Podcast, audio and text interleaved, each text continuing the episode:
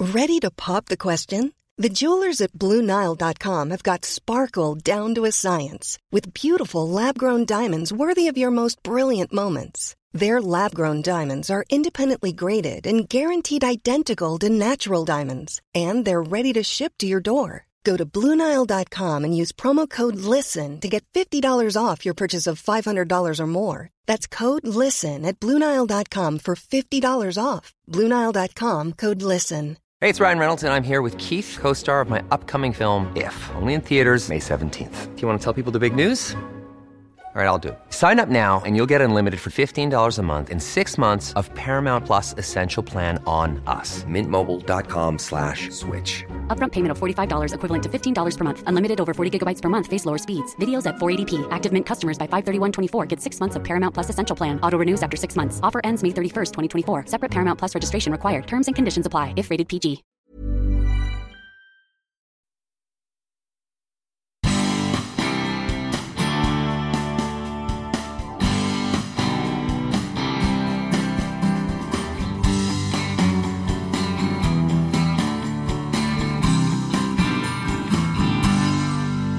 Ibland går det inte riktigt som man har tänkt sig. För någon vecka sedan intervjuade jag pingisesset Jörgen Persson som ju också ska sommarprata i P1 den 14 augusti. Det visade sig att Sveriges Radio ville ha första king på Jörgens story och att det därmed inte var möjligt att prata fritt i vår intervju. Så beslutet blev snabbt att skjuta på lanseringen av samtalet till efter Jörgens radioframträdande. Vad göra då? Jo, varför inte bjuda på en sommarspecial som ju faktiskt bygger på samma tema, nämligen när det oväntade inträffar. När spännande möten helt enkelt blir oväntade möten. Så här kommer fyra urklipp från intervjuer där gästen tagit en helt överraskande väg i intervjun eller där själva mötet blivit något helt annat än vad jag trott från början. Har du lyssnat på alla avsnitt så kommer du säkert att känna igen dig. Men jag vet att många bara lyssnar ibland och kanske inte tar sig tid att kolla in det mer okända. Om du är en av dessa så får du förhoppningsvis lust att spana in några avsnitt du missat. Så låt oss börja med mitt möte med magiken Caroline Ravn. Ett småputtigt samtal som så småningom leder in på Carolines uppväxt. Här händer något som gör att vi seglar ut över ett djup som överraskar mig totalt och det är att till slut få problem att hitta den röda tråden som jag planerat från början.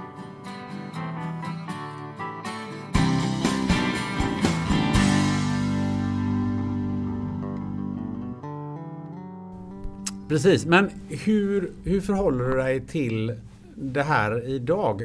Finns det i ditt uppträd, dina uppträdanden, dina gig du gör, finns det någonstans en, en revanschlusta som driver dig framåt också?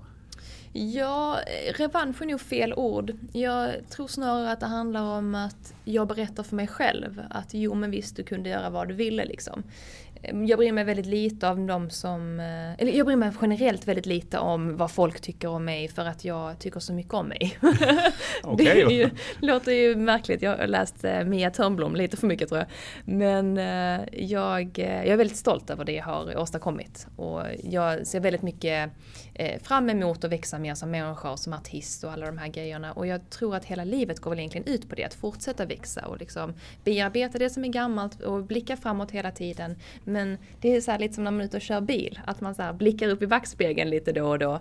Eh, och det finns alltid med, men det spelar inte så stor roll för det är liksom förbi någonstans. Eh, sen tycker jag att det är lite kul när de hör av sig. Så här, eh, det var någon tjej som jag gick i skolan med på högstadiet som hörde av sig. Och hon var, ah, men gud vad roligt att det går så bra för dig liksom. Och hon var inte jättesnäll mot mig ska jag väl ärligt säga. Men hon skrev till mig på Instagram, det kändes jättetrevligt. Men då är det direkt så här, att det känns lite fake också att de, de hör av sig för sin egen del mer än för, för mig. Förstår du? Att det känns som att det de behöver nästan rättfärdiga för sig själv att ah, ja, nej men nu är det förbi. Jag, kan, jag behöver inte tänka på det mer. Men många var väldigt taskiga och det var liksom perioder då man så låstes in på toaletten, fick inte komma ut och folk puttades och knuffades och du vet, så ville inte sitta bredvid på matan och när man gick och satte sig med sin bricka så gick folk åt andra hållet. Och, men du vet, barn kan vara så jäkla elaka liksom. Och, jag, jag tror att det nästan är värre för de som har mobbat på många sätt. Att man måste ju leva med den ångesten och pressen och minnet och, och det där. Eh, för jag bytte ju skola i sexan och kom liksom aldrig tillbaka dit. Blir det bättre då? Eh, ja, det skulle jag säga. Det blev mycket bättre på många sätt. Framförallt så växte jag i det. Att jag så här hittade ett läge där jag bara, okej, okay, hit men inte längre, nu går jag vidare. Liksom. Det kändes väldigt fint att så tidigt lära sig att kunna ta sig själv på allvar någonstans. Eh, och det är väl någonstans ett mantra jag har. Så att, jag vill säga det till mina kompisar hela tiden. Om de är i en dålig relation eller om de har beställt fel mat på restaurangen och den inte är god. Liksom. Det är alltid så här, ta dig själv på allvar. Känns det så så känns det så. Nu löser vi det. så, eh, så, så, den känslan har jag väl alltid haft med mig någonstans. Um, och jag tror att det har väl ganska mycket lagt en grund för vem jag kommer vara, vem jag är och, och hur jag känner för, för olika saker som händer mig. Liksom. Men hur eh, agerade vuxenvärlden i det här sammanhanget? Ja, inte alls skulle jag säga. Det, eller mina föräldrar blev väl inte så jättebra vänner efter jag flyttade hem till pappa liksom. Eh, de tyckte inte att det var, eller mamma blev väldigt ledsen. Det, det är klart hon blev. Att det, ett barn flyttar, det måste varit jättejobbigt för henne. Men eh, det var viktigare för mig att göra det. Eh, mina lärare lyssnade inte. Jag berättade för henne en gång, Ann hette hon. Och jag hoppas hon lyssnar nu. Nej men Ann hon var inte snäll mot mig. Eh, jag kunde berätta för henne typ så ja men det här och det här och det här hände liksom. Men det var alltid så att hon tittade bort liksom. Hon, eh, det var precis som att det var alldeles för jobbigt att ta i. Varför skulle hon berätta för barnet att de är taskiga? Mm. Så det var så här, men är inte det del av ditt jobb? men, men du sa att du flyttade hem till pappa? Det gjorde jag. Var det för att eh, han lyssnade mer än vad mamma gjorde eller vad, vad, hur, hur kommer det in i sammanhanget? Här? Mm, nej, jag pratade aldrig om det. Utan det det bara blev så för jag kände att jag behöver en ny start. Liksom. Det är bättre hos pappa då. Eh, det är ny skola, det är en helt ny stad. Eh, pappa bodde också närmare vattnet, jag har alltid älskat havet. Eh, och min syrra bodde där då också. Så då, då blev det så. Men blir du motiverad av, av människor som säger det där kan inte du göra? jo men det blir jag väl. Då, då tänker jag väl ofta för mig själv så här You watch me. lite så. för det är lite det här att en, en del tar den vägen men ja. väldigt många tar den andra vägen. Nej det kan jag nog inte. Nej precis. Men handlar inte det lite om hur, alltså om du är lite extrovert eller inte? Alltså jag har ju alltid haft den här känslan av att jag måste få utlopp för vem jag är och sådär.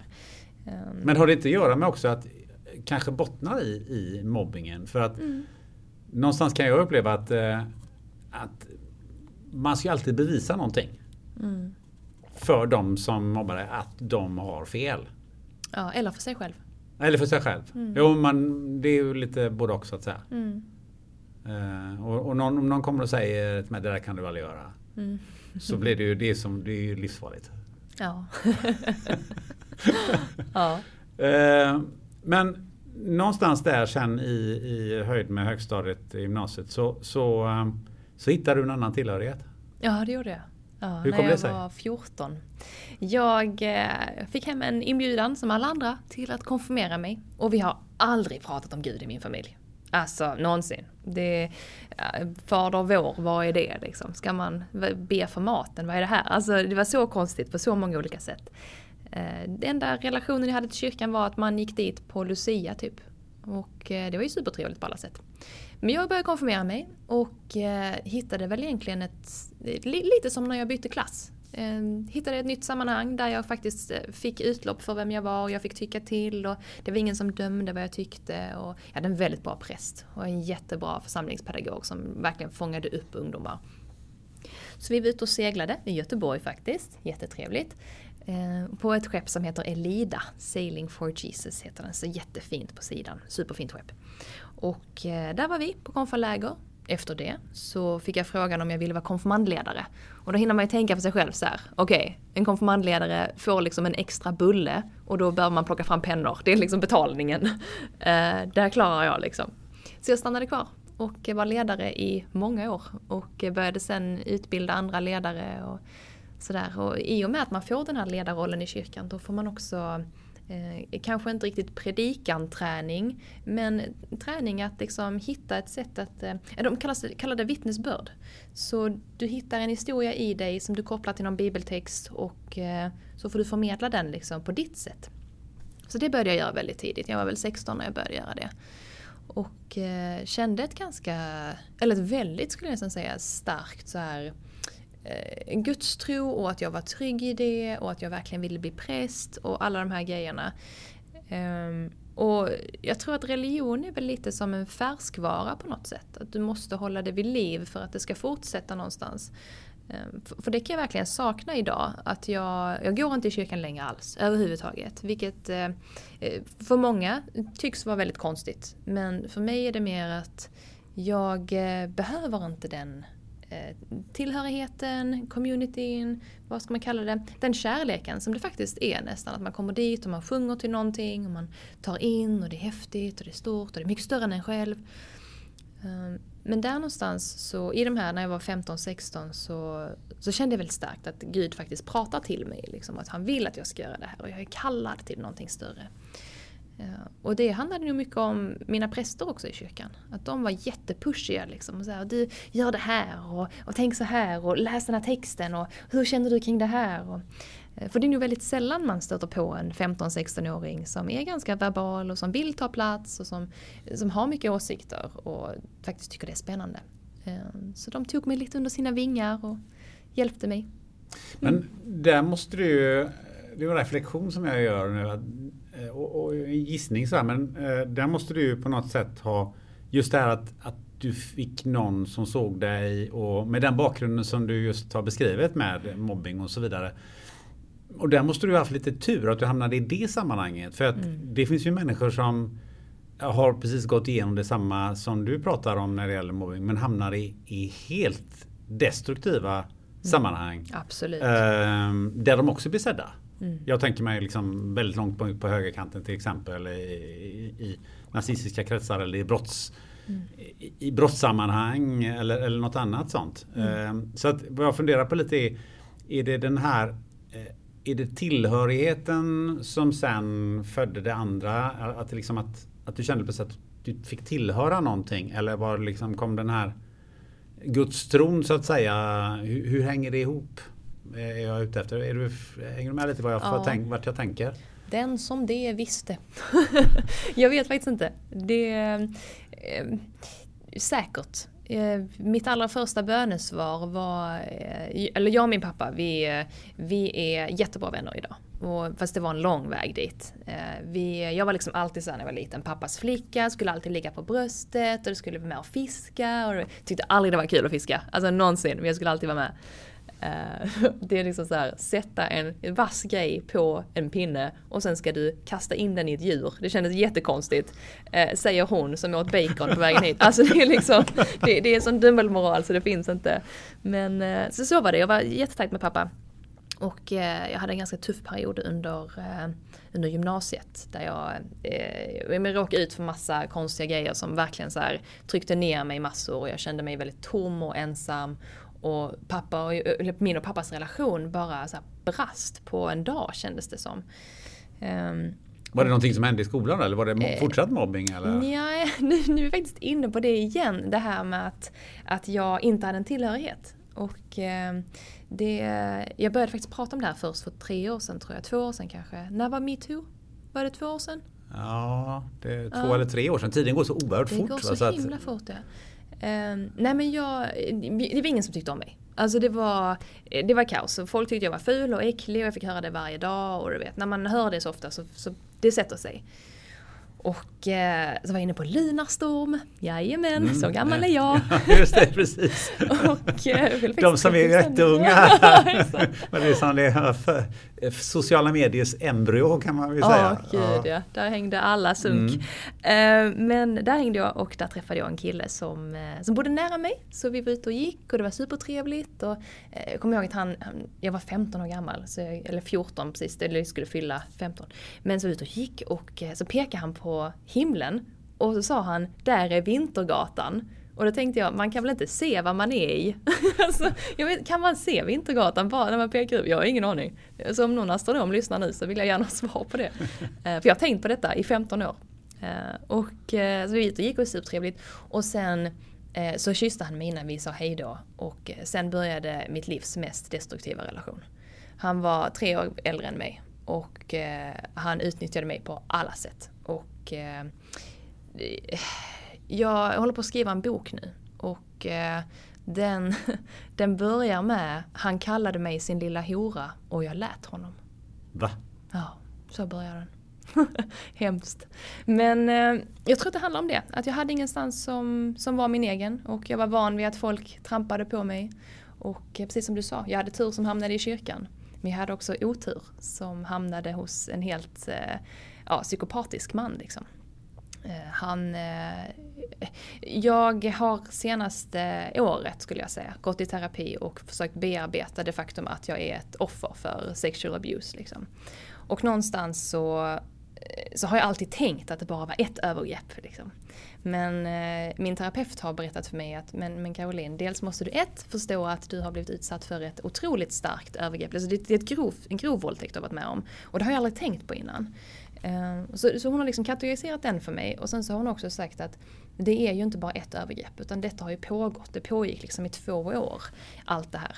Och eh, den, det gjorde att jag och pappa kom isär. Jag berättade inte för pappa.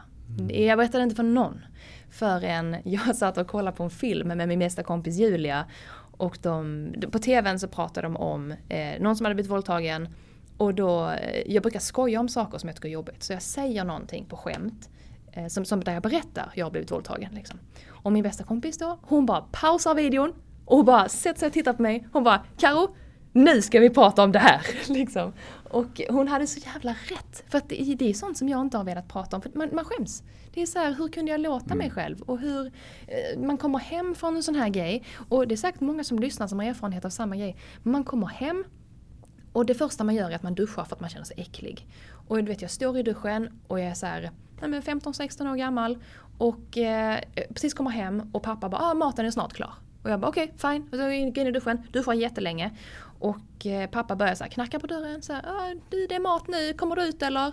Eh, och han är såhär, man äter middag 19.30 för då börjar nyheterna liksom. Så, okay. så här, då är man, då sitter man där och käkar liksom. Eh, så eh, han knackar på igen och igen och igen och till sist blir han skitarg. Och jag bara bankar, vad fan Carro kom ut, vad fan är det som händer liksom? Och eh, han vet inte att jag sitter på andra sidan och eh, mår bajsdåligt. Alltså jag har nog aldrig mått så dåligt. Och eh, efter det så kunde jag inte prata med hans pappa längre. Det tog flera år att reparera en sån relation. Och det, det värsta med hela den här historien är ju att det var ju inte sista gången jag träffade honom. Alltså det, är ju, det fortsatte ju många år. Så det, jag var väl med honom i nästan tre år innan jag, eh, innan jag lämnade allt det där. Eh, och det var precis det som du sa innan. Att det, hur hamnar man där? Är det communityt? Letar man efter någonting? Och jag, jag hade tur som hittade kyrkan. Men någonstans så, eh, så hade jag ju inte tur för att jag hade inte den här tryggheten i mig själv som jag kanske har idag, eller som jag definitivt har idag. Ehm, och det var det jag skulle säga med bönesvaret. Så mitt första bönesvar var att det här händer med pappa och det är kaos och jag är ledsen och liksom jag har alltid sett upp till pappa, min bästa vän på alla sätt. Eh, och sen så sårar han mig och han har ingen aning. Eh, och vi åker på den här båten då, det är mitt andra år som konfirmandledare. Så vi åker på den här båten och eh, kaptenen, Stefan, världens bästa människa.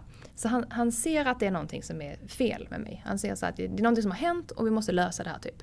Så han frågar mig om han får be för mig. Och jag bara, ja men absolut. Det är så här, jag var väl inte superduper troende i det här läget liksom. Eh, och eh, han tar mina händer och så ber han. Och så helt från ingenstans så säger han eh, jag, Gud, jag ber dig, snälla se Caroline och jag, jag ber att du ska fixa hennes relation med sin pappa. Och jag har inte berättat detta för någon. Va? Alltså det är så konstigt. Det är så konstigt. Och jag, då, då, sitter man och tänker så här, för man sitter och blundar och så håller man händer. Och det är, men så, man kan tycka vad man vill om det. Och, eh, och sen så i den här stunden bara, wow! nästan som ett övertramp. Förstår du? Hur, hur vet du? Var, varför är du inne i mitt huvud? Men det var han verkligen. Och eh, jag kommer hem och eh, pappa skulle ta en bild på alla syskon. Vi var hemma av någon anledning, hela gänget. Pappa skulle ta en bild med sin kamera och jag blev jättearg av någon anledning och rusar in på mitt rum och smäller igen dörren. Och min pappa är två meter lång och ganska stor man. Han väger väl 130 kilo eller någonting. Stor kille. Så när han går förbi ens dörr så hörs det. det är liksom dunk, dunk, dunk, dunk, dunk. Eh, men eh, det händer inte denna gången. Utan det är lugna steg. Han knackar försiktigt på dörren, öppnar dörren och går in. Och så ser han att jag sitter och gråter på sängen. Och så säger han, men Caroline, vet inte du att du är det vackraste jag har? Och det visste inte jag. Och det, där någonstans så insåg jag att detta är mitt första bönesvar. Liksom. Att mm. det, det kanske är rätt väg ändå. Våga släppa in Gud och Jesus och det, allt, det här, vad, vad som, allt vad det där är. För jag visste ingenting om det här. Mm. Det, även om man är konfirmandledare och liksom hänger i kyrkan och sådär. Så är det en helt annan sak att gå ifrån att tycka att det är lite gulligt till att faktiskt våga satsa och våga ta till ordet eller vad man nu vill säga. Eh, så jo, absolut. Det är, det är en community men det kanske också handlar om att det kommer ifrån det kommer ifrån en extrem mobbing, det kommer ifrån eh, en destruktiv relation och man kastas in i någonting helt nytt och helt plötsligt så, så hittar du en plats där någon säger att du kan få vara hel. Så det kanske är därför jag fastnade. Jag vet Mm. inte. Om jag får vara min egen hobbyterapeut så... Ja, nej, men ju- men din, din pappa hade ingen aning om att, eh, vad, vad du var utsatt för på Nej. hela den perioden. Nej, han hade ingen aning. Men han vet det nu. Han vet det nu. Ja. Hur var, hur var reaktionen eh, när du, när du berättade? Ja, eh, jag, jag berättade det, det är ju konstigt. Jag berättade det online för första gången. Jag, eh, jag blev eh, tillfrågad av en organisation som heter Sotti Dotti. Som eh, handlar om, eller de är egentligen en organisation för folk som eh, har en nära relation till folk som varit utsatta för någonting som har skapat psykisk ohälsa egentligen. Så trauman och sådana här grejer. Och de frågade mig, för att jag är stor på sociala medier, om jag kunde göra ett inlägg där jag pratade om psykisk ohälsa. För att det var eh, World eh, Mental Health eh, something something day, typ. Eh, och detta var nästan ett år innan metoo.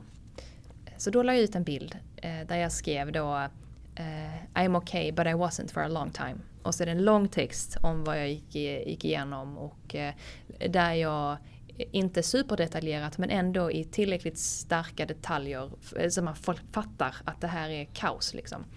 Så jag la ut den på sociala medier och eh, sen skulle jag gigga med Kvinnabuske. så jag la min mobil och eh, went about my day liksom. Eh, och sen eh, så, så kom jag tillbaka till mobilen på kvällen och bara, du vet så här eh, lämnat den ångesten bakom liksom och kastat ut det i världen och bara nu får någon annan ta min skit liksom. Eh, och jag hade fått så mycket meddelanden. Alltså du vet, eh, direktmeddelanden, sms, folk hade ringt. Eh, och det jobbiga var att folk, eller många som gick med gymnasieskola, de trodde att det var en kille jag var, var tillsammans med i ettan på gymnasiet som hade gjort det här mot mig. Och det var det ju inte. Utan det var många som åh jag ska döda han liksom. Så här, folk blev sura liksom. Jag var nej, nej, nej, det var inte han, det var inte han. För än idag berättar jag inte vad han heter. Nej. Det, min sambo och jag har pratat om det här ganska mycket. Och, eh, och han, han försöker luska, han är, så, han är så rolig. Så han bara, ah, men vad var det han hette nu igen kan han säga ibland. Och jag bara, nej men du vi är inte där än. Eh, och jag tror att det är för att jag skäms. För att eh, även om jag liksom, jag lämnade allt det där liksom. Men jag kom ändå tillbaka några år senare. Och, för det var för att han hörde av sig för att jag fyllde år. Eh, och jag, är alltid nervös varje år jag fyller år. Nu fyller jag på söndag, fyller 30. Mhm. Och, eh, Grattis. Ja men tackar, tackar. Ja, jag börjar känna mig vuxen. Men eh, varje år jag fyller år så, så är jag rädd att han ska höra av sig. För det, det har han gjort ibland. Och eh, då skrev han när jag fyllde år, när jag var typ 25 kanske. Då skrev han grattis och eh, då tänkte jag nu är jag kanske redo att förlåta honom och kanske förlåta mig själv också. Så, eller yngre var jag nog. Eh, Men kanske 25, jag vet inte. Så jag eh, bjöd ut honom på lunch och tänkte att nu ska jag berätta för honom vad han har gjort mot mig. Liksom. Och för att det, jag är ju fortfarande skadad av det där. Men det måste man vara med, han väl vara medveten om vad det var han gjorde? Jag vet inte. Jag vet inte. För, eh, och det är också en sak som vi har pratat om jättemycket om min terapeut, att eh, jag kommer inte ihåg om jag har sagt nej. Jag vet inte. Men det är ju det är väl det som är så bra med den här nya lagen då som, som hjälper till att reglera det där. För att eh, den... Eh, ja, eh, säger man nej, jag vet inte, är, är att försöka hålla sig borta ett nej? Ja, jag skulle säga det. Men... ehm, Förlåt jag avbröt dig. Nej, nej, det var det här, är med, för- det här med lunchen. Ja exakt, jag bjöd honom på lunch och eh, det går bra nu tänkte jag. Nej det gjorde jag inte. Men jag bjöd honom på lunch och eh, sen dejtade vi i två månader. Mm. Hur sjukt? Men hur, hur tog du dig ur det där då? Första gången? Hur tog jag mig ur det första gången? Eh, jag fick en pojkvän. Och då kunde jag inte vara med honom mer. Mm. Men han var nog alltid i periferin liksom. Det, fast det började nog med att han fick en flickvän. Och så var han otrogen mot henne ganska länge. Och sen skaffade jag pojkvän och då sa jag nej, inte längre.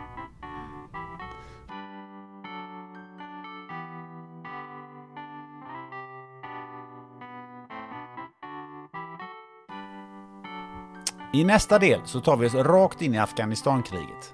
När jag kliver innanför dörren hos livvakten Roland Strandberg möter mig en normalbyggd man i 50-årsåldern. Inte direkt bilden jag har av en två meters kommandosoldat. Han bjuder mig på pepparkakor och lussebullar och vi pratar en stund om lite allt möjligt.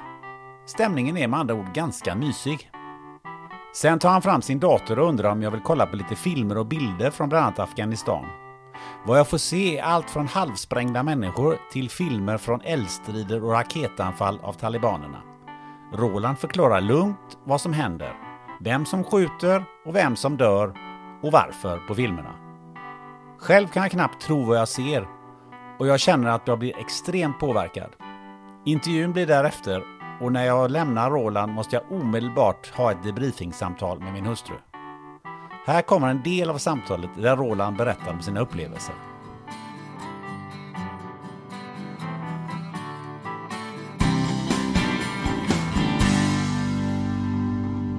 Jag säger åtta missioner måste jag gjort innan. För jag gjorde tio sammanlagt. Ah. Ja, åtta på raken. Sen gjorde jag två till då. Sen efter Kosovo så blev det ju Afghanistan då. Så Också under svenska... Eller Ja, under... ja, eh, med svensk militär. svensk Men, militär. men det är NATO-flagg då. Var det, eh, Under NATO-flagg? Ja just det, Ja. det var ju svenskarna som deltog under NATO-flagg Ja. i eh, Afghanistan. Ja, både Bosnien, Kosovo och Afghanistan. Under NATO-flagg. Just det. Ja. Och sen hamnade du i, så småningom i Irak. Vi ska hoppa in i de här grejerna sen men jag tänkte bara att Ja. vi tar hela storyn. Du hamnade i Irak sen va? Ja, vi var ju... När jag var i Afghanistan med militären. Vi blev utkommenderade en eh, kväll eller natt. Det hade hänt någonting i stan. Så vi fick åka dit för att säkra någon gata. Och eh, då kom det fram en långhårig kille Men tjena Strandberg så han. Tänkte, Vad fan är det? Då var det ju en gammal kustjägare som hade luggat på JK då som jag kände igen. Vad fan gör du här? Så jag, jag jobbar på sån här säkerhetsfirma, brittisk då. Jag hade ju inte ens hört talas om det här då. Så han fick sig till så jag fick en intervju där. Och eh, när min mission var slut så bytte jag ju bara kläder hemma och åkte över till, eh, till London då och hade en intervju. Och sen några dagar, några dagar senare så flög jag till, eh, tillbaks till Afghanistan då. Hade tre månaders kontrakt med det företaget, Global Risk. Då var vi, Global risk. ja. Så då var vi säkerhetskonsulter åt eh, FN. Okej. Ja, så vi var ett eh, fint gäng som flög från London. Vilken service på flygplatsen alltså. Vi var ett 30-tal som flög iväg. Det var ju brittiska, före detta brittiska och svenska soldater nästan hela högen. Och på Heathrow på flygplatsen när de fick höra vad vi var för en och vart, vart vi skulle. Vi hade ju, det var ju första klassservice alltså. Så vi flög till Baku först. Hade någon natt där i Azerbajdzjan och sen flög vi vidare till Kabul då. Så vi hade en egen villa då, Global Risk. Och sen skickade de upp oss tvåmannateam. Två killar med två, tolk, eller med två chaufförer och en tolk i varje team då. Så vi skulle förbereda allt inför valet då. Första valet i Afghanistan. Då på 20 år eller vad det nu var för något. Så de skickade, jag hamnade ju uppe i bergen, Central Highlands. Ihop med en annan svensk då och två, två eh, afghanska chaufförer då en tolk. Så vi gick ju, antingen åkte vi eller gick vi från by till by för att kolla säkerhetsläget. Och förbereda dem då inför det här eh, valet. Att de skulle registrera sig och, och det ena med det andra där. En engelsman som jag skulle varit ihop med från början. Innan det blev en vakans i Central Highlands. Han och en annan britt som jag också träffade där, de åkte till... Vad var de? Jalalabad tror jag. Båda de två och tolkarna där, eller ja, tolken och de bägge två, de blev ju ihjälskjutna av afghansk polis. Av afghansk polis? Ja, som de jobbade tillsammans med. De sköt ihjäl, de sköt dem i ryggen. Vad... Det lätt, låter ju väldigt, i mina öron, vi som sitter här hemma i Sverige som inte har, har varit med där nere, det låter ju väldigt otroligt märkligt. Ja, men det är, det är ganska vanligt där nere. Du vet ju aldrig vilka... Eh, var deras lojalitet ligger. De kan vara köpta, mutade eller helt enkelt hålla med talibanerna. Eller så kan det ligga någonting annat bakom. Det är jättesvårt att veta. De sköt ihjäl dem i alla fall. Det måste ju vara fullkomligt eh, livsfarligt att vistas i en, i en miljö där egentligen du kan nästan bli ihjälskjuten av vem som helst. Ja. Det är... Vad är det? Green on blue eller blue on green de kallar det. Eh, 2012 eskalerade ju det här något fruktansvärt. Sen... Eh, jag bytte ju säkerhetsfirma och sen var jag 12 år. Åt en annan säkerhetsfirma då. Och 20-talet när jag var där nere så eskalerade ju det här, de här skjutningarna när afghanska poliser eller militärer då vände vapnen mot sina allierade och skjuter ihjäl dem. Det eskalerade något fruktansvärt. Det bör... Vad var de mutade av, eh, av talibaner eller vad, vad fanns ja, det för? Ja. Jag vet inte om du vet hur talibanrörelsen startade? Nej, ja, det får du gärna berätta. Det ja, ja, efter att ryssarna tvingades ut, eller drogs ur Afghanistan då. Det blev ju anarki där. Väst lämnade ju, de övergav ju Afghanistan. Och det blev ju fullständig anarki. Det var ju krigsherrar överallt. Så de, ja, de förtryckte ju vanligt folk som satan. Och våldtog och stal det de behövde och det ena med det andra, eller det de ville ha. Så det var ju en sån här mulle, Mulla Omar. Han hade ju ett gäng yngre pojkar. Mestadels föräldralösa pojkar då som hade gått i sån här koranskola. Och till slut fick han ju nog. Så de... Eh, det var väl ett gäng banditer som hade, jag tror de hade våldtagit en tjej eller någonting. Då tänkte nu får det fan vara nog. Så han tog med sig de unga grabbarna, beväpnade dem. Och tog hand om banditerna.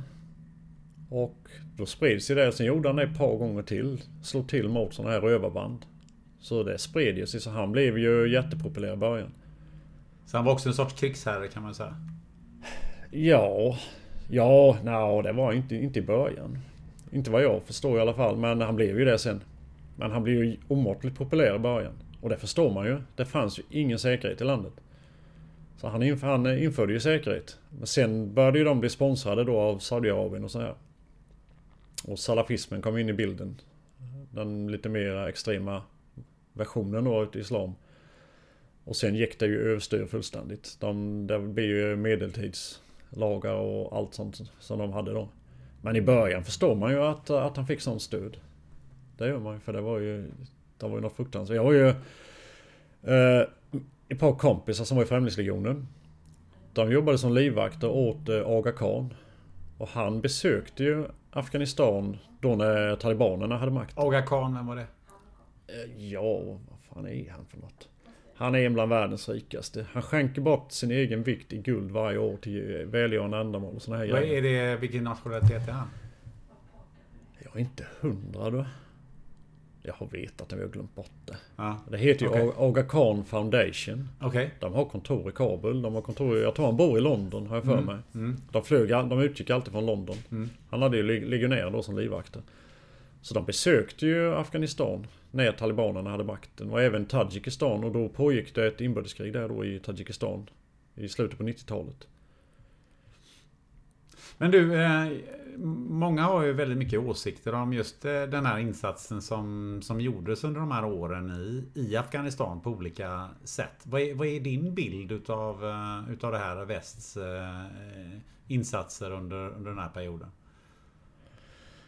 Ja, både jag och jag tror ju de flesta brittiska och amerikanska soldater jag tjänstgjort med, de är ju... De flesta tycker ju att de här politikerna, eh, Bush, Senior, Junior, Obama, Hillary Clinton, Tony Blair speciellt då. Skulle sättas dit för eh, krigsförbrytelser. Tycker många av mina kollegor. Varför då? Nej, det...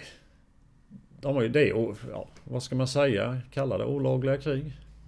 Olagliga krig? Hur ja, det är, De hade, speciellt ta Libyen. Jag, vet, jag har inte en aning om varför de gick in där. Det fanns ingen direkt anledning, vad jag vet.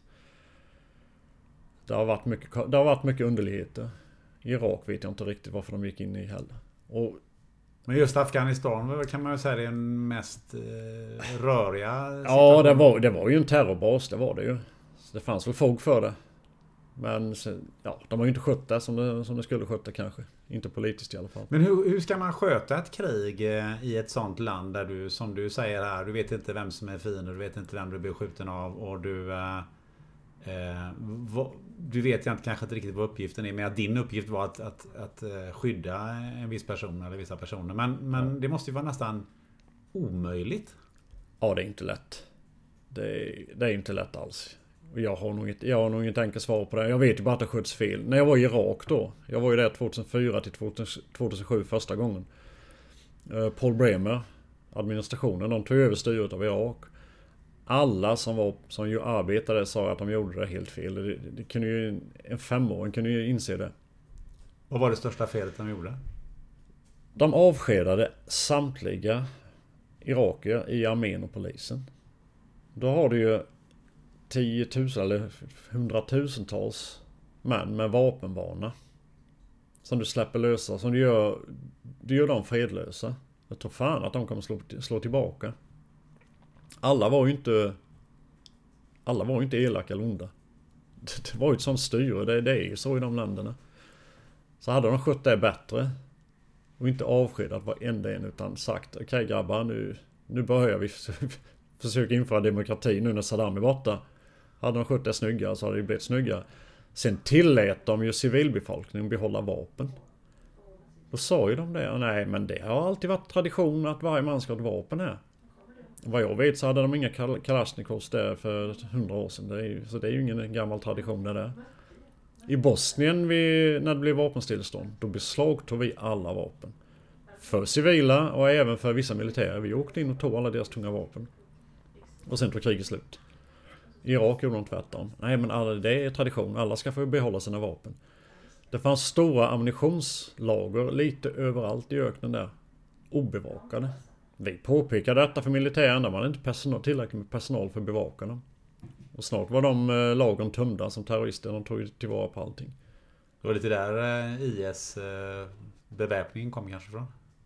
Till det? Ja, detta var ju långt tidigare men ja, det är en följd av detta. Jag har ju varit på Kampuka där han Abu Bakr al-Baghdadi där han satt. Det, var, det stannade vi ofta och käkade när vi hade våra transporter.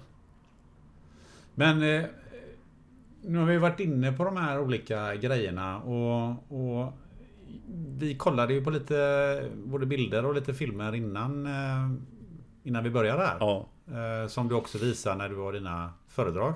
Ja. Eh, och det är ju ganska Vad ska man säga? Re, re, det är viss realitet i den kan man väl Realism i dem kan man väl milt sagt säga. Ja. Precis så här var det. Hur Hur påverkades du av alla de här grejerna? Tycker du själv så här när du ser dig lite i backspegeln? Jag vet inte. Man värdesätter livet. Livet här hemma mycket, mycket mer. Det gör man ju. Vad var det vad, under den här perioden då? Det var både i, i förra Jugoslavien och i Afghanistan och, och de andra ställena. Vad, kan du, vad var det värsta du, du såg? Det är ju alltid när barn far illa tycker jag. Det, det, är, det är det svåraste. Man ser skadade barn som gråter med brännskador och skottskador och allting. De är ju helt oskyldiga. De har ju inte en aning om vad som händer. Så det är mm. jobbigt. Hur plockar man liksom bort de här känslorna när man... För någonstans måste du ju agera professionellt om man nu ska uttrycka sig på det ja. sättet. Jo, men det gör man ju. Det, det blir ju... Det går på automatik allting. Men vad händer efteråt då? Det beror på. När kollegor har skjutits ihjäl och sånt där. Man tar en öl. Det är bara så? Ja, vi tar en öl för dem tillsammans. Vi som är kvar då. Det måste man göra. Men det är många som har tagit livet av sig nu på senare år. Som efter, när de har kommit hem. Ja, för man hör ju eh, framförallt amerikanska eh, soldater som har varit i Irak och även Vietnam och ja. så. Får ju eh, ruskiga följder när de kommer hem. Även om de har varit hela, fysiskt hela. Ja, på plats också. På plats också? Ja, ja, ja. Vi satt och väntade på helikopter ibland. Rätt som så small det så var det någon som skjuts i huvudet. Oftast amerikan, amerikanska soldater. Ibland var det två samtidigt. Alltså. Som sköt sig själva? Ja. Så då jänkarna skickade dit en gammal sergeant. Han som bildade MASOC. Vad är MASOC? Sergeant Major. Det är deras nyaste specialförband, marinkåren. Han flög runt från patrullbas till patrullbas. Han kom ju till en bas jag låg på också då. Bara för att snacka med framförallt unga amerikanska soldater då. För att få dem. För att försöka få ner antalet självmord. Och jag har min egen teori om detta. Och den är? Uh, jänkarna gör ju inte som europeiska förband. Vi försöker, eller för, nu vet jag inte men både britter, fransmän och svenskar och så. När jag var i det militära då varannan månad eller så, så får en pluton ledigt. Så att de har en dag ledigt, så på kvällen kan de fästa till det. För äldre karlar har det ingen betydelse, men de yngre måste ha en säkerhetsventil tror jag. släppa på stressen. De festar till det och så är de lediga dagen efter och har ingen tjänst. Och sen fortsätter de jobba. Jag tror det är en jätteviktig säkerhetsventil. En del säger att man inte ska blanda in alkohol men jag håller inte med om det för det, då släpper alla hämningar. Visst, det blir slagsmål. Det blir blåögon och utslagna tänder kan det bli. Men det är bättre än självmord. Jänkarna plus amerikanerna då. Marinkåren gjorde sju månader I sträck. i sträck utan att åka hem. Europeiska bataljoner gör ofta sex månader men då är de hemma två veckor halvvägs i. På permission då. Eller på liv som det heter. Amerikanska marinkåren gör sju månader utan att få åka hem. Och ma- amerikanska armén gör 18 månader. 18 månader hemifrån. Får inte åka hem, de får inte dricka alkohol, får inte göra någonting.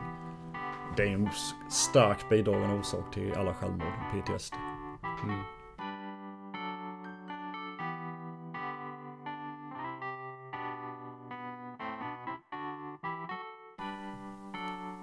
När jag gör research så kan jag ibland hitta ingångar till gästerna som är helt oväntade. Som när jag skulle intervjua Kristina Rickardsson, tjejen som föddes i en grotta i Brasilien och som landade som adopterad åttaåring en midsommarafton i norrländska vinden. I en intervju med Malou von Sivers undslipper hon sig en bisats att hon sträckte ut handen efter mer kärlek från sin familj. Malou reagerade inte alls utan fortsatte intervjun i en helt annan riktning. Men jag kände att det fanns något mycket djupare här. Det gjorde Kristina också.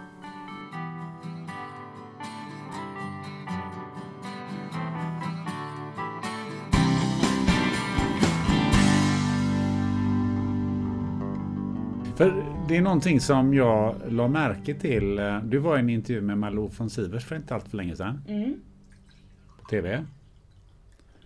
Och då sa du någonting som jag eh, har en fundering kring. Okej. Och det är att du, du eh, sa någonting i stil med att du sträckte ut handen efter ännu mer kärlek från din familj. Ah, du Eh, hörde den. Ja, och det var ju tydligen... eh, Alltså det, det var ju ingenting som Malou reagerade över, men jag reagerar över det eftersom jag nu ändå gjorde research på, på och, och tittade på andra filmer, andra intervjuer du har varit med om. Ehm, vill du förklara vad du, vad du menade med det där? Mm. Jag pratar ju egentligen inte så mycket om min familj. Utan... Men varför ville du göra det i TV? Nej men det är det som är grejen, jag, jag, jag kommer nog till det. Alltså jag pratar inte så mycket om min familj och nu skriver jag ju på bok nummer två som kommer ut till hösten. One size fits all seems like a good idea for clothes until you try them on. Same goes for healthcare. That's why United Healthcare offers flexible, budget friendly coverage for medical, vision, dental, and more. Learn more at uh1.com. Ever catch yourself eating the same flavorless dinner three days in a row? Dreaming of something better? Well, HelloFresh is your guilt-free dream come true, baby. It's me, Kiki Palmer. Let's wake up those taste buds with hot, juicy pecan-crusted chicken or garlic butter shrimp scampi. Mm. Hello Fresh. Stop dreaming of all the delicious possibilities and dig in at HelloFresh.com. Let's get this dinner party started. Quality sleep is essential. That's why the Sleep Number Smart Bed is designed for your ever evolving sleep needs. Need a bed that's firmer or softer on either side? Helps you sleep at a comfortable temperature? Sleep Number Smart Beds let you individualize your comfort so you sleep better together. JD Power ranks Sleep Number number 1 in customer satisfaction with mattresses purchased in-store. And now, save 50% on the Sleep Number limited edition Smart Bed for a limited time. For JD Power 2023 award information, visit jdpower.com/awards. Only at a Sleep Number store or sleepnumber.com. eh, Vägen hem som den heter. Och jag tror nog att den, den har, eh, det är också, den är också biografisk och jag tror att den har påverkat mig väldigt mycket. Och det var inte alls tänkt. Det var inte alls tänkt att jag skulle säga det i TV utan normalt så, så tror jag nog att jag har väldigt bra kontroll, för jag är en kontrollmänniska, så jag har väldigt bra kontroll på mina på mina känslor och hur... Men det där, det där var väldigt... Det där, ja, om du tittar på det, det klippet så tror jag nog att du ser min ansiktsuttryck, att jag förvånar mig själv.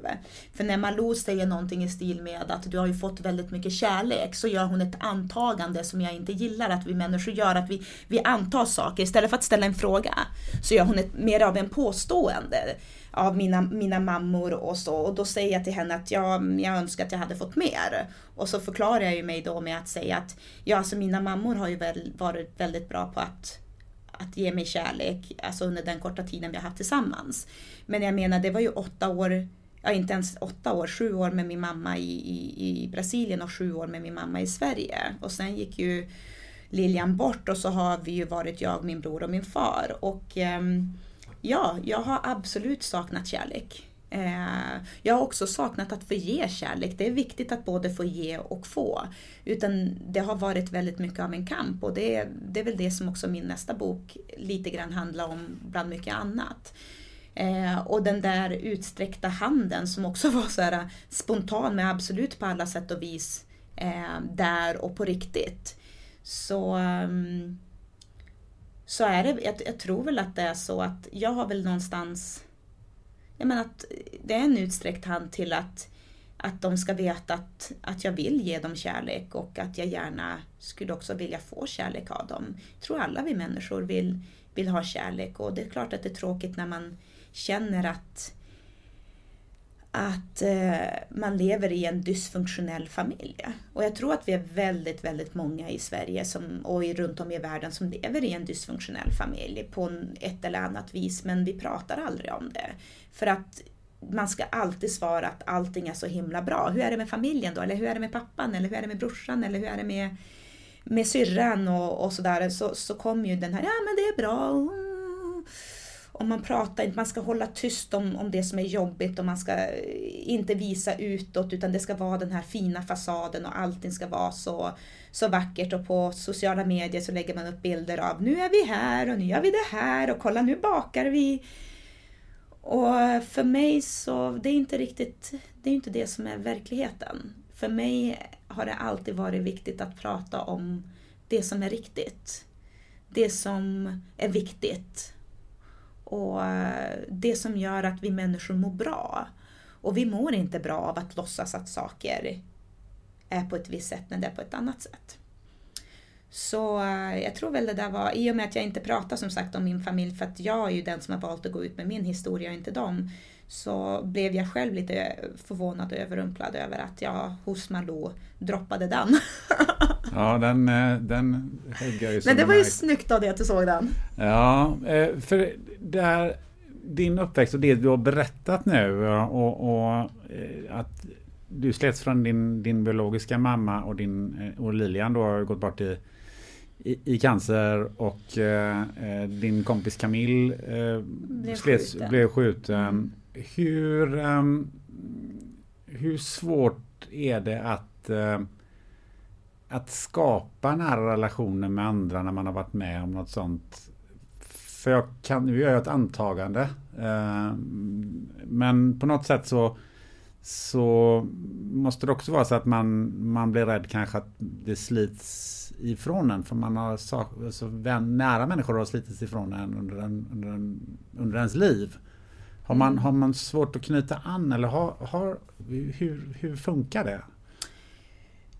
Eh, jag tror att det är olika för olika människor. Den grunden vi bär med oss och beroende på hur de här erfarenheterna har kommit till oss. Jag menar såklart så är det otroligt traumatiskt att slitas från sin mamma, det är nog, eller från sin förälder. Det är nog tror jag det mest traumatiska för ett barn i en separation.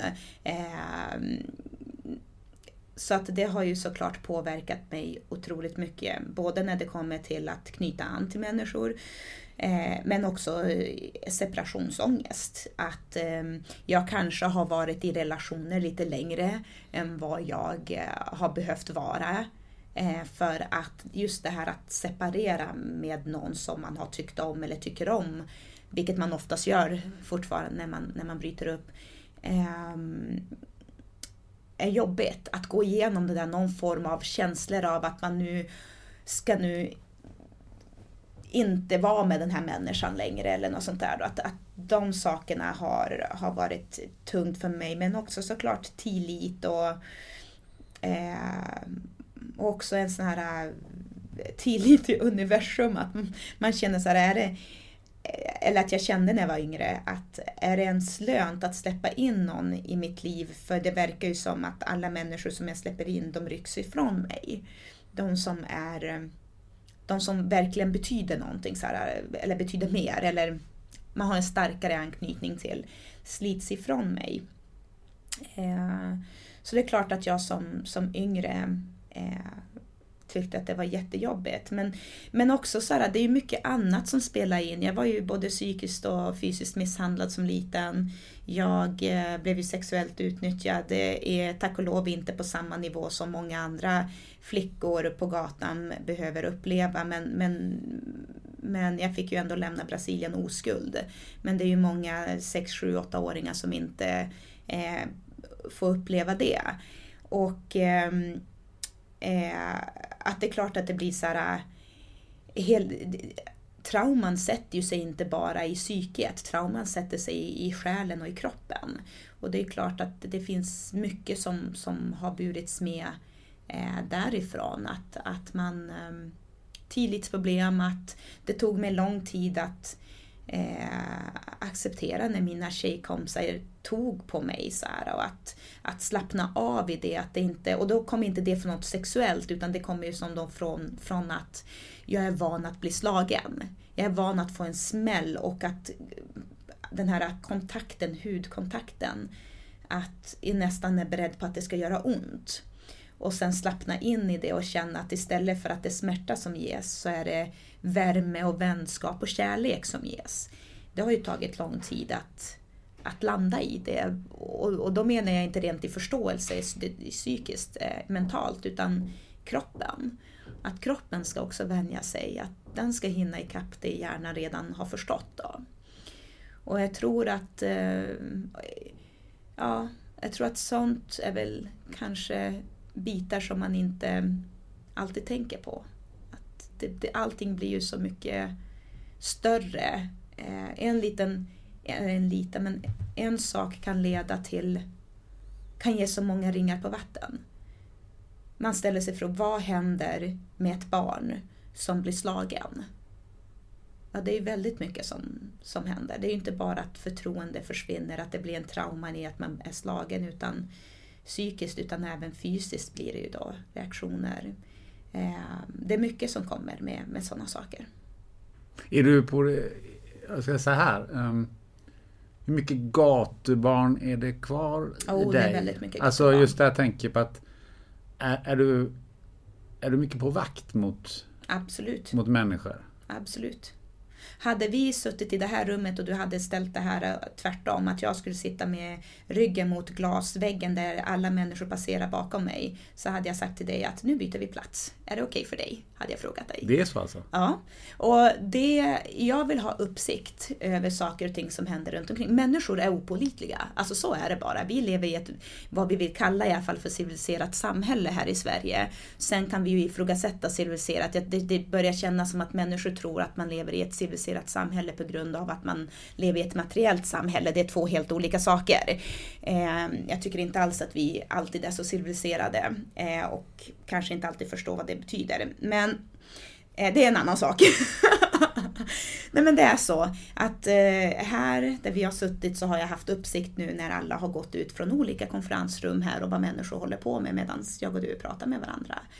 Och i det så känner jag mig trygg. Men det är ju klart, det är ju inte sånt som jag säger till människor. När jag går på, på restaurang på en, på en, på en dejt och, och vi ska sätta oss så säger jag till att på, på ett fint sätt fråga killen om det är okej okay att jag sitter i soffan. Eh, och vilken kille på en dejt skulle säga nej? Nej men det, seriöst. Däremot har jag ju varit med om tvärtom då att killen har frågat före jag har hunnit, är det okej okay om jag sitter i soffan? Och jag har bara bitit ihop och bara, alltså jag är jätteledsen. Eh, men eh, nej. och det känns ju jättehemskt för där vill jag ju såklart kunna svara ja. Men, men, och jag kan inte heller börja då med att säga att eh, nej men du vet så här var det att när jag var gatubarn så blev jag både misshandlad och det ena och det andra och därför så känns det mer tryggt för mig att ha upp, alltså man skulle ju skrämma iväg människor innan man ens har påbörjat en relation. Så att eh, så ja, det sitter kvar väldigt mycket gatubarn i mig. Eh, när eh, när saker händer så har jag oftast koll på vad det är som händer runt omkring och kan beskriva hur människor ser ut, vilka kläder de hade på sig och, och sådana saker. Det finns all, och det är ingenting jag gör med flit. Utan det är som att min hjärna har en överlevnadsmode som den har sänkts många grader men den försvinner nog aldrig riktigt. Eh, och det, det, är ingenting jag lider av, absolut inte, utan snarare, det är som jag sa från början, allting handlar ju om hur, vad man väljer att göra saker och ting till. Och nu använder jag ju det till min fördel. Eh, nu är ju min hjärna medveten om att det är ju inte fara på det sättet, men då använder jag det till min fördel. Och eh, man överlever inte på gatan utan att vara street smart, så att då försöker jag använda den street smarthet i min vardag nu istället.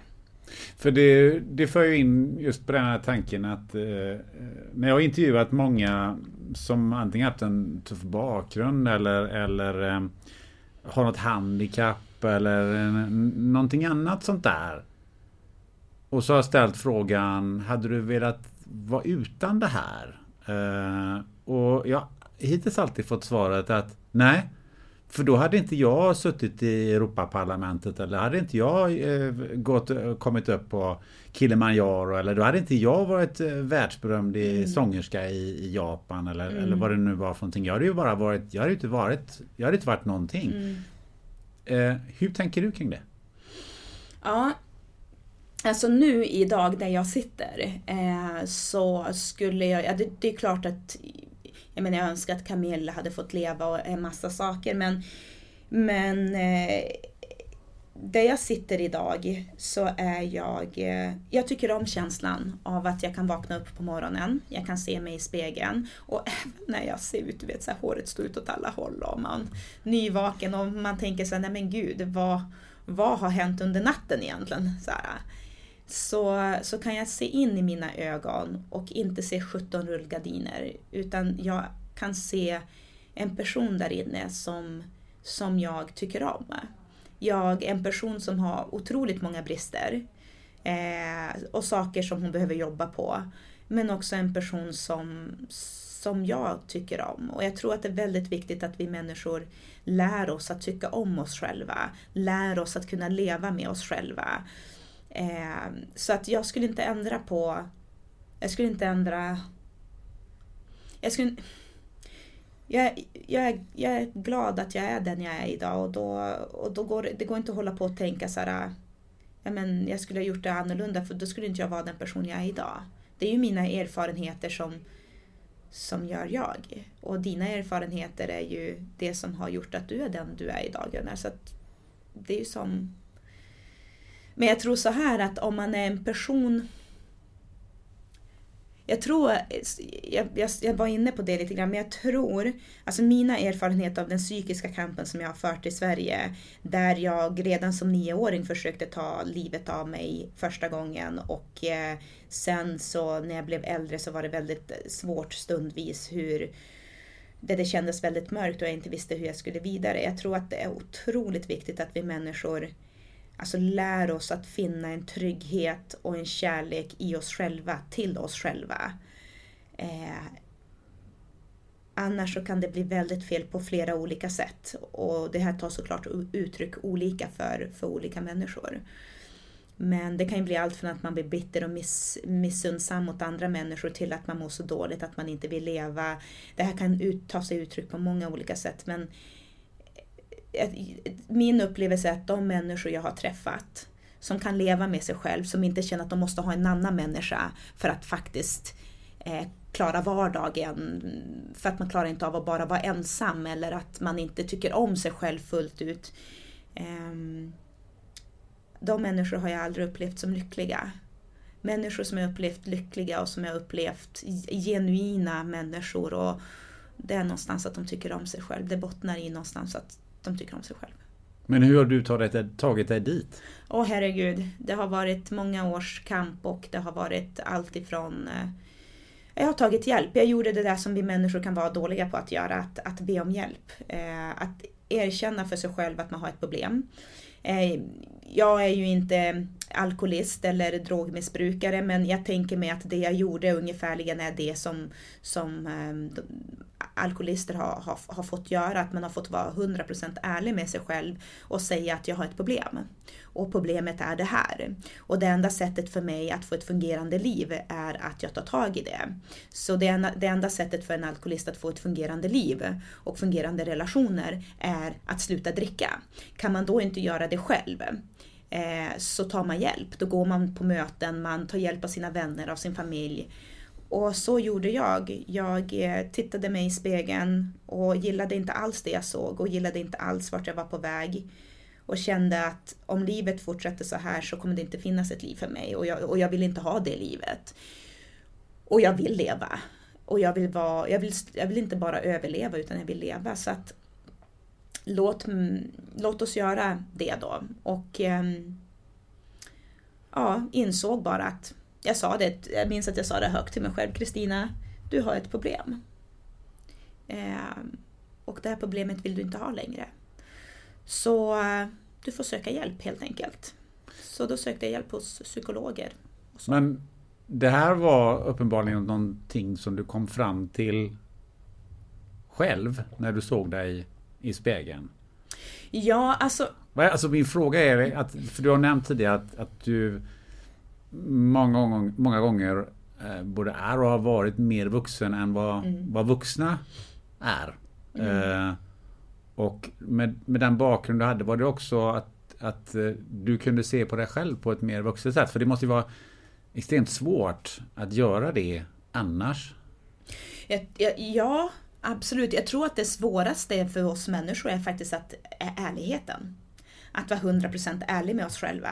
Vi är väldigt duktiga på att hitta undanflykter till våra beteende och, och eh, förklaringar till dem och inte riktigt och, och fly det, sticka huvudet i sanden och, och låtsas som att allting är bra och fortsätta trampa på i någonting som egentligen inte är bra.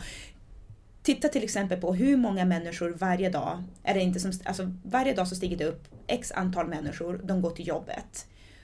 Och eh, de vill inte gå till det här jobbet de vill inte vara där, de vill göra någonting annat. Hur många av dem byter jobb? Hur många av dem vågar söka sig någonting annat? Nej, men då har man ursäkter för det. Det, det är tryggheten, det är ekonomin. Nej men gud, jag har familj, jag har barn, jag har det. det, det man hittar sätt att, att inte ta sig ur den här negativa spiralen. Eh, så jag tror att det är det som är det svåraste. Så, så för mig så handlar det om absolut att, att jag har alltid varit så väldigt analytisk mot mig själv och kunna se vad som händer. Eh, så det var mer, det var egentligen inte grejen utan för mig var mer att, så här, att hitta modet och eh, att göra det jag redan vet och vetat länge att jag behöver göra men jag har flytt ifrån för att jag är så rädd att den smärtan som jag ska gå igenom att bearbeta all den här trauman som det har varit både i Brasilien och i Sverige. För många tror ju att när jag kom till Sverige så blev det ju fantastiskt. Så var det ju inte utan det har varit en massa trauman här också. Och att bearbeta allt det jag visste inte om jag skulle överleva det och då, då menar jag bokstavligen om jag skulle överleva det och därför så hade jag flytt det så länge. Eh, för man vill ju som inte, har man lagt handen på plattan en gång så lägger man den inte där frivilligt igen. Eh, men den här gången så var jag tvungen att, att bara inse att den väg som jag är på nu, det, det är inget liv att stiga upp varje dag och gå och sätta mig gå till jobbet och sen gå och sätta mig med mina vänner på en restaurang och jag sitter där och skrattar med dem. Men mitt leende och mitt skratt når inte in i hjärtat, det når inte upp till mina ögon. Utan det är snarare som att jag svävar ovanför mig själv och ser ner på en person som agerar på ett sätt som är förväntat och som passar in. Men inombords så dör hon. Och jag dödar mig själv. Och det här kommer ju bara sluta med att jag en dag är så pass deprimerad att jag kommer att bara bestämma mig för att avsluta mitt liv. Och är det det jag vill? Nej, det är inte det jag vill. Eh, jag vill någonting annat. Och, och då att hitta modet att bara, okej okay, men vet du vad? Jag måste ta tag i den smärtan som ligger där från alla trauman. Eh, för att komma bort från att leva på det här sättet. Men det fanns också en tanke att en dag så kanske jag vill ha familj och barn. Och jag har ett ansvar. Och, och jag ska aldrig någonsin, mina barn, om, jag, om det kommer dit att jag väljer att skaffa barn i framtiden, så ska mina barn aldrig behöva ha en mamma som tar ut sin trauman och som tar ut sitt skit på dem. Det ansvaret är mitt, det är inte deras ansvar. Så um, ja, så då um, i och med att jag började komma upp i åren, passera 30 och kände att vem vet, kanske familjen då. Så fanns det det också. Var boken en del i detta?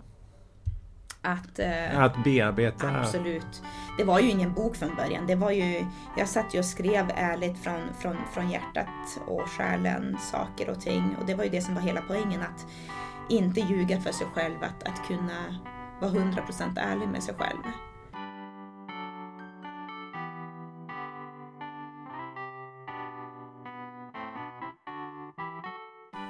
Till sist vill jag lyfta fram en av de senaste avsnitten i podden. När jag träffade rektorn på NTI-gymnasiet i Kristianstad, Dalila Adilagic, så ville jag veta mer om hur hon som rektor lyckades begränsa en skolattack som plötsligt drabbade gymnasiet vid terminstarten. Hon agerade extremt klokt och väldigt osvenskt, om uttrycket tillåts. Jag fick en känsla av att hennes bakgrund från krigets Bosnien spelade in. Och jag fick rätt på ett sätt som jag inte riktigt kunde förutspå.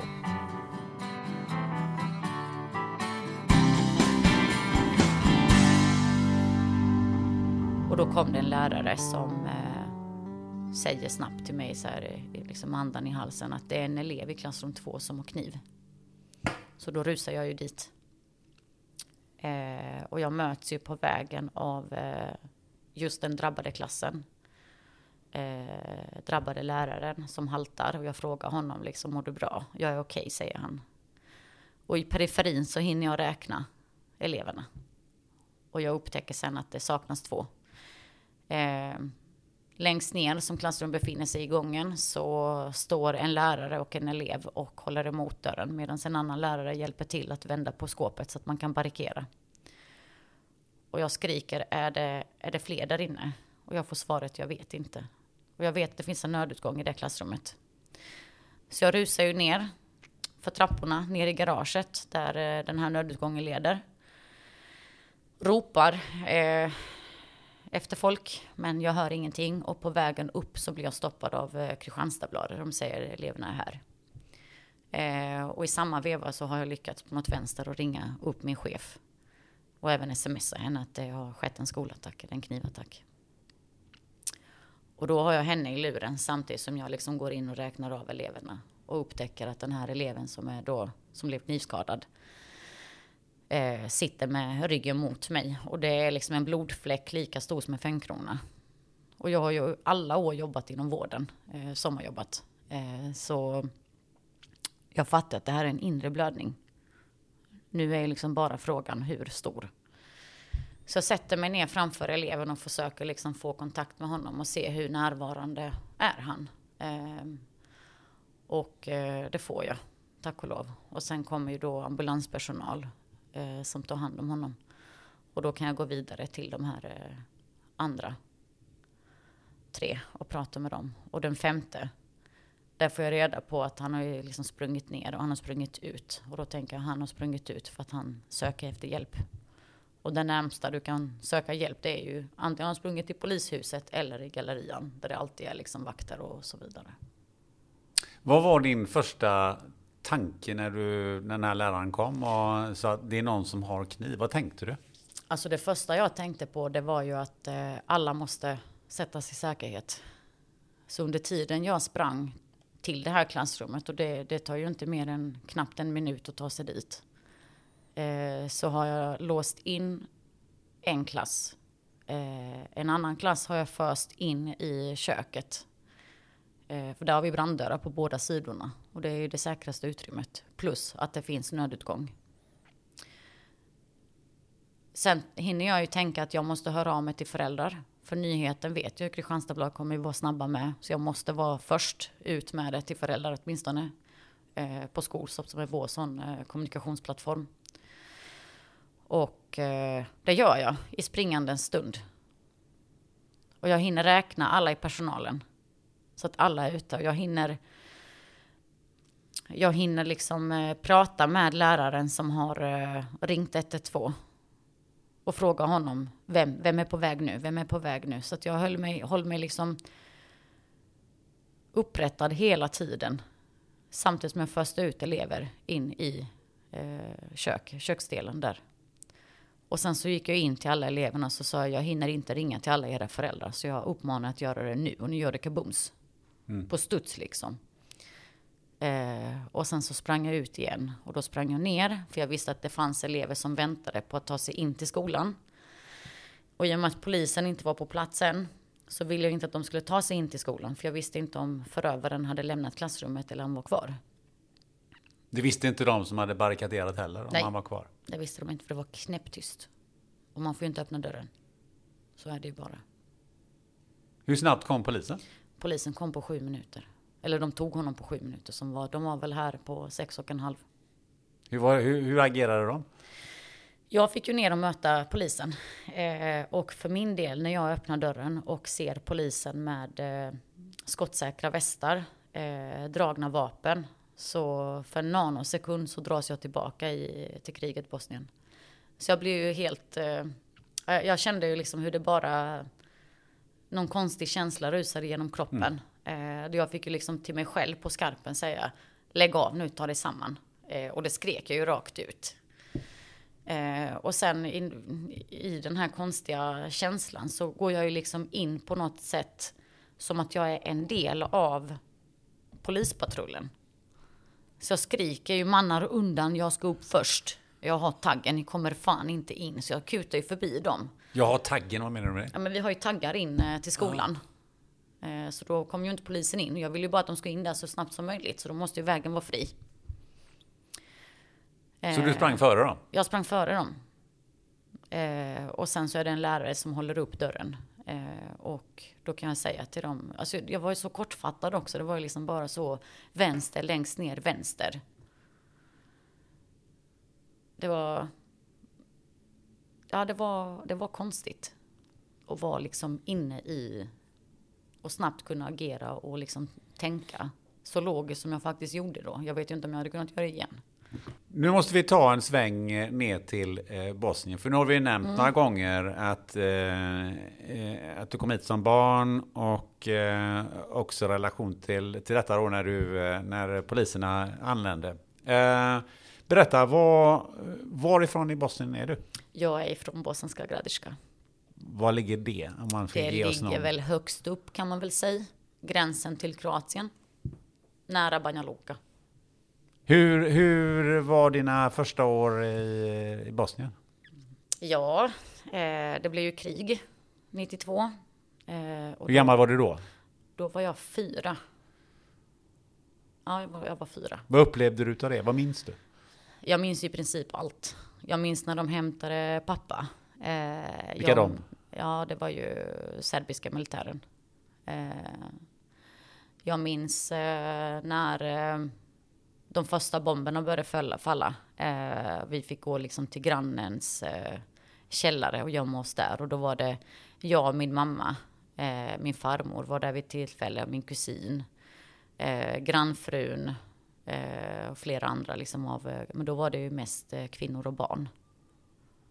Om det var pojkar så var det ju liksom eh, barn också, alltså i ungdomar. Kan man väl säga, 15-16. Eh, jag minns också eh, kikaren som låg på tork. Kikaren på tork? Ja, det var pappas kikare. Eh, då hade han eh, hjälpt flera att ta sig över den här eh, sjön som heter Sava. Eh, för att de fick ju liksom eh, ett pris på sitt huvud. Så han hjälpte ju de här familjerna att ta sig över. Så de simmade över. Så då hade han liksom ett rep. Det låg också på tork. Men kikaren framför allt, då höll han liksom utkik. Varför var hade man ett säkrast. pris på sitt huvud? Ja, det var ju etnisk rens- rensning. Så att eh, det var serbiska trupper som, Precis. som intog Ja. den här delen av, Ja. av landet. Exakt. Exakt. Eh, sen minns jag, min mamma var ju höggravid med eh, lillebror. Eh, och han fick vi ju begrava. För att? Ja, han blev ju mördad så fort han föddes.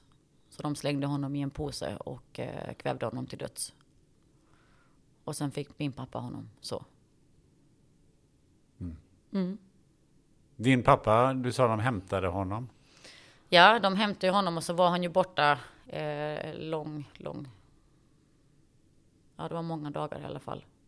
Eh, så de hade honom på något, någon plats. Eh, och jag minns också när han kom hem att han hade märken på ryggen. Eh, och sen kom jag ihåg att jag hörde honom och mamma prata på natten. Där han liksom berättade vad de hade gjort mot honom. Och att de hade bland annat haft en eh, sån eh, piska eh, som man brukar använda till hästar. Eh, och piskat honom. Då hade han fått hundra rapp. Och då var det ju att tvinga fram eh, information. Eh, och sen när han inte gav någonting så släppte de honom.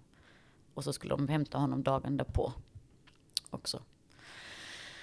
Sen minns jag när vi satt på bussen eh, i Kroatien på väg mot Sverige. Men du, Ja. hur, eh, alltså din pappa kom hem igen Mm. och då var, var det över natten och bara att nu sticker vi eller vad vad liksom var nästa steg? Ja, de fixade ju under natten, alltså att de, man packade och sådana grejer. Eh, ja, sen kommer jag ihåg att vi var i Kroatien. Hur tog ni er till Kroatien? Simmade ni också över sjön? Eller? Nej, det är buss. Med buss? Gick det att ta sig ut sådär? Det var ju bussar som kom.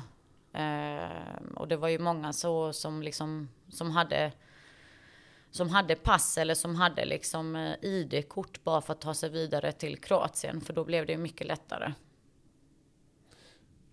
Var det säkrare i Kroatien? För det var också ett annat land och det fanns ett krig mellan... Ja, det var ju krig där också. Men det var ju vissa delar där det var eh, mycket säkrare.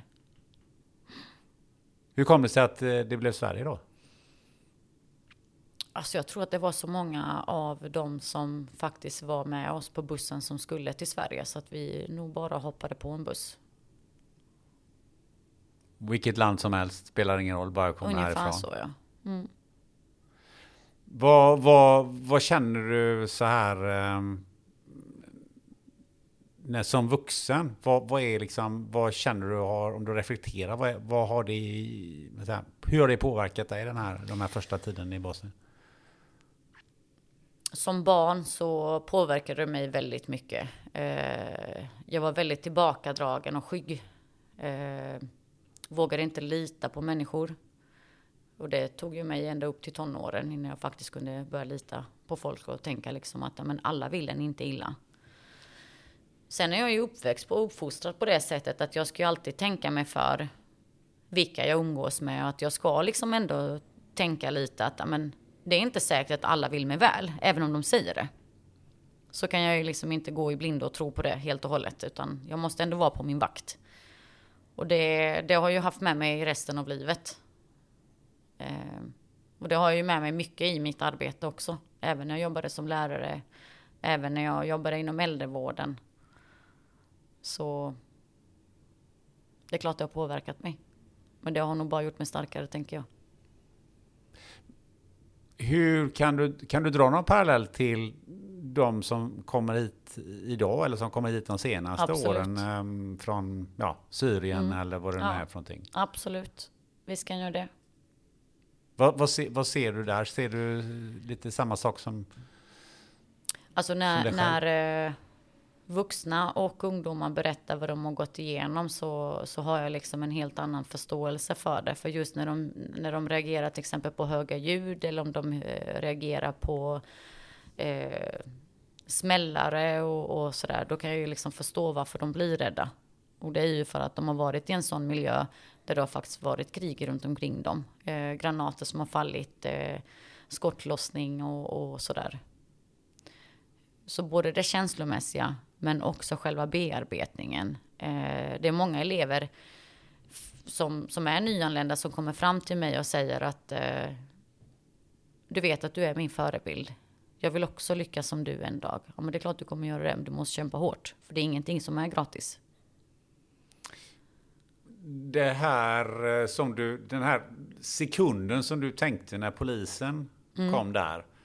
Jag tänker själv här när jag hör det och när man hör eh, att eh, man hanterar blåljuspersonal kanske på ett annorlunda sätt eller ett syn, en annan syn på polisen än, vad- än vad vi är vana vid här Mm. i Sverige som är liksom polisen den största trygghetsfaktorn Mm.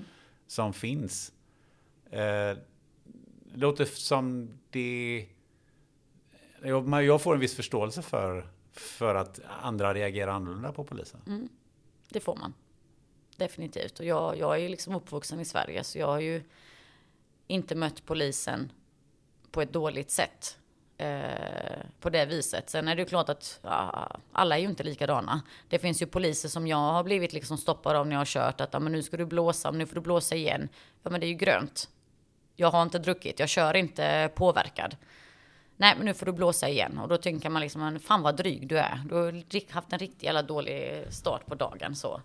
Och sen skakar man liksom av sig det. Sen har man ju träffat poliser som är otroligt Vissa människor är bara bra på att ta hand om andra människor och möta andra människor. Andra är inte bra på det sociala. Men det betyder inte att man är en sämre person eller polis för det.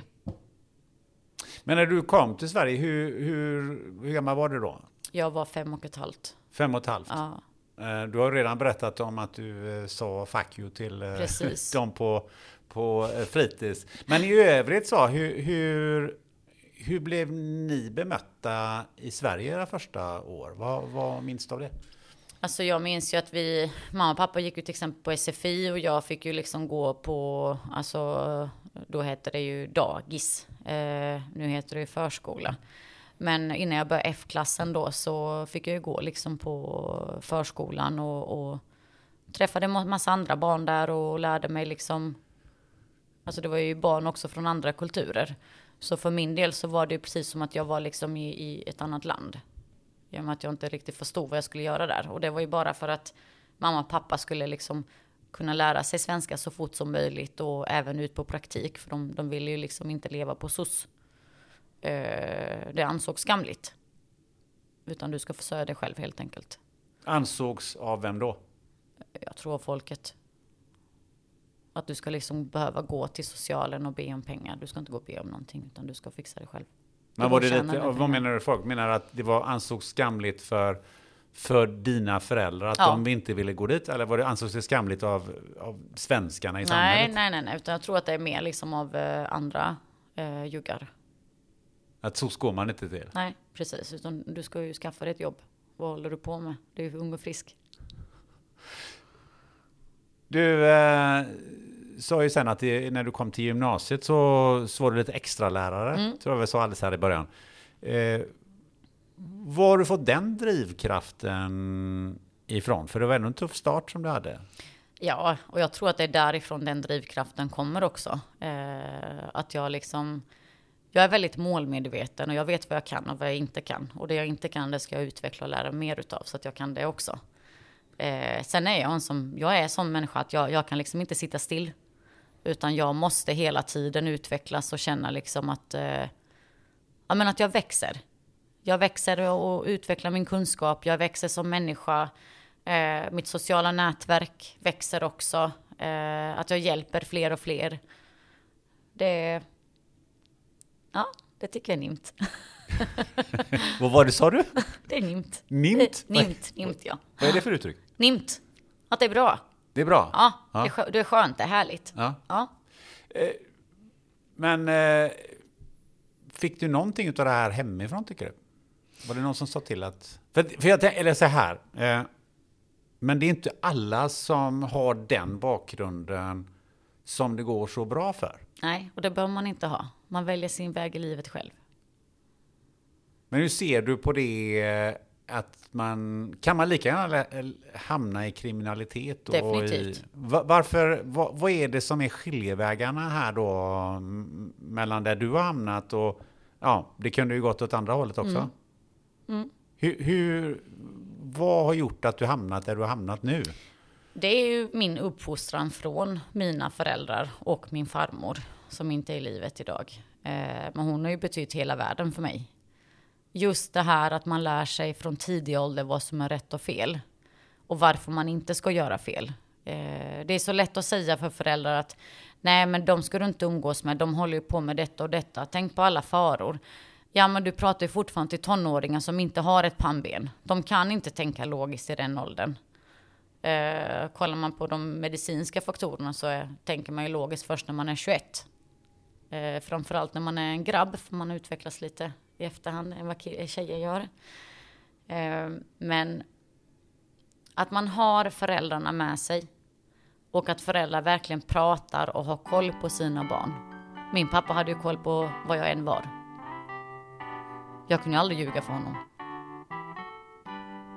Jag försökte många gånger men det gick inte. Det var den enda gången där jag faktiskt kunde smita ut utan att han visste vad jag var. Det var ju när jag sov över hos farmor. Men hon däckar ju när vi kollar på film så det var ju bara att vrida tillbaka klockan så tror hon att klockan är sex fast den är tio. Du har lyssnat på det 124 avsnittet av podden Spännande möten i form av en lite oväntad sommarspecial. Nästa gång är vi tillbaka i de invanda hjulspåren och då ska du äntligen få lyssna på pingismästaren Jörgen Persson. Den 14 augusti kan du höra honom i Sommar i P1 och den 17 augusti får du lyssna på allt som han inte berättat i radio och lite till. Tills dess vet du vad du gör. Du sätter dig med en vän, tar något gött att dricka och funderar på hur hårt man egentligen kan slå en pingisboll. Ha det gött!